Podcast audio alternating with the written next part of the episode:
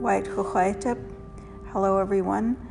Um, I just wanted to talk a little bit about my kye7e, my grandmother, Lena Jack. My kye7e was a very loving and giving person, and I grew up with her. I had that opportunity to grow up and spend a lot of time with my kye7e, and she lived to be a hundred, and I'm really grateful that we had her in our lives for that long. Um, if she could have lived longer than that, I would have um, preferred that. But I had to, yeah, I had the, um, I was just fortunate enough to be able to spend as much time as I did with her. Um, my grandma had many, many grandchildren. I think we counted about 58 um, and she had great grandchildren and great great grandchildren as well.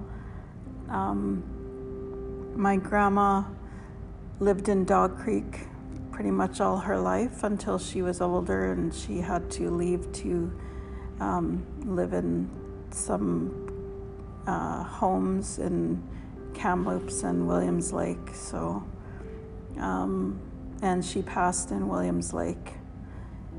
So I wrote a lot of things about my grandmother growing up, and um, I wanted to share something with you that I wrote. So here it is. I want to tell you what it was like growing up around my wonderful grandmother, Lena Jack. Life was simple back then. There were no TVs, video games, computers or cell phones. There wasn't even any hydro for a while, actually. Granny had such a huge garden up on the hillside above her house and one below her house as well. She worked hard, packing water, raking, digging, planting, and looking back now, I wish I were more help but it was like a wonderland for me playing in that garden under the tall green beans and the corn that made great places to hide in.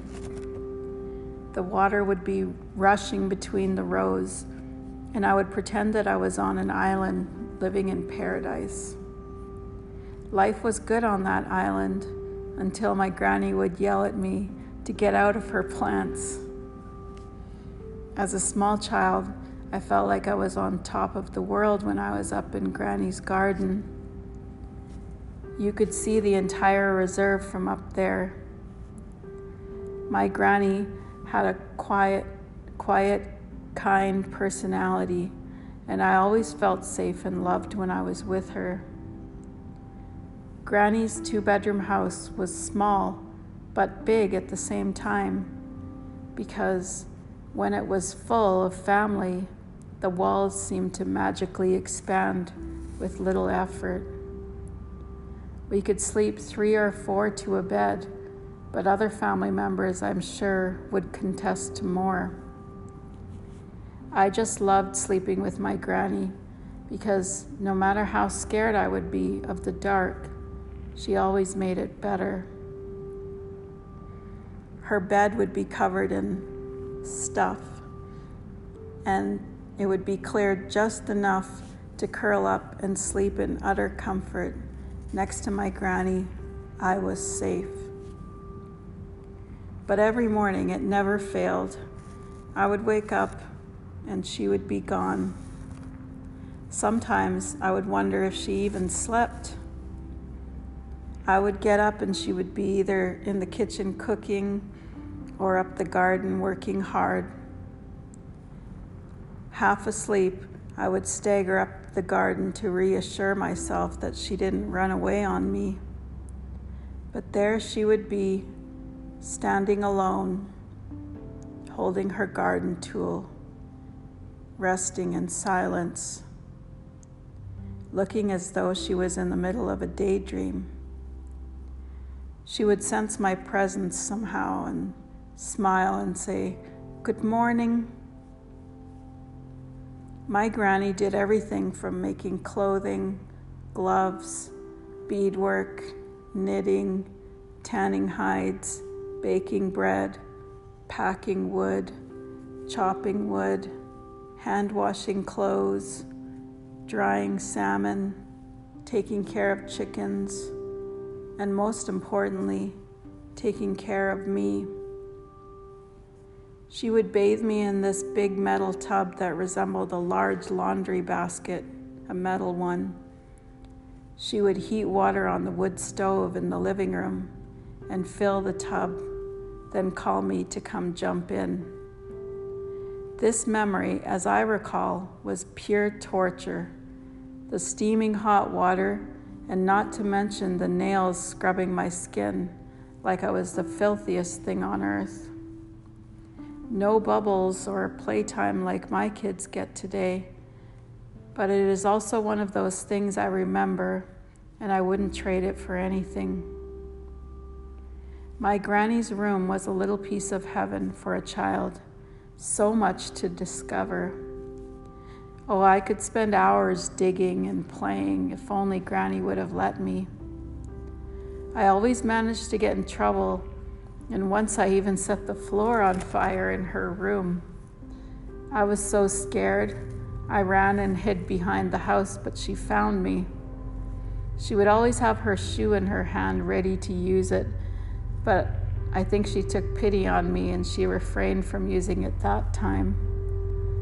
Yes, as I recall, I was mischievous, and today my son reminds me of myself stubborn, and always thinking up something in that little brain of his. Well, my only excuse was that I find something to do. For instance, I would find something like throwing rocks at a bull and running like crazy when it got angry and chased me, or rolling into the ditch beside the road with rocks in my mouth and crying.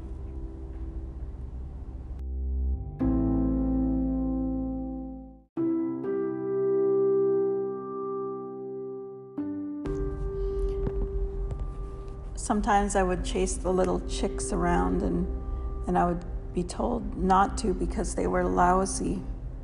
I always thought, what is lousy? They're just too cute and cuddly to be any harm to me. Every so often, Granny would begin this ritual of bathing me, washing clothes, and packing an overnight bag. This could only mean one thing we were going to town, and I couldn't be more excited. We would wake up early in the morning and get dressed and pack a snack and grab our bags and head off down the dirt road towards the store when it was still down by the crossroads to Canoe Creek in Alkali. Granny would always let me buy a pop and candy, and then we would be on our way walking down the road to our usual spot.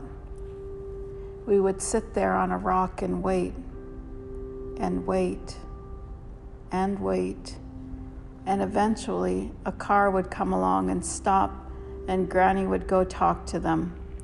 If we were lucky, we would jump in and be off to town on our exciting adventure.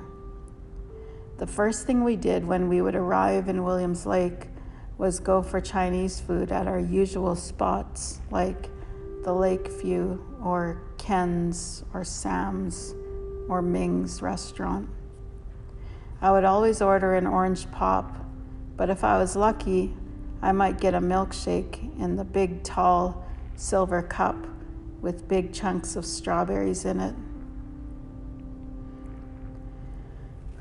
So many fond memories of my granny. I'm so thankful to have them to share with my kids and my family. Granny is a part of my history, and one day I plan to write a book about her. So for today, I'd like to say, Granny, thank you for taking care of me as a child. And I can honestly say that you made me want to be a better person and strive for my dreams. I've always said You are my biggest inspiration, and it's so true for each and every one of her children and grandchildren. Thank you for loving us and praying for us. We will always come together in honor of you. Kukwstsétsemc kye7e.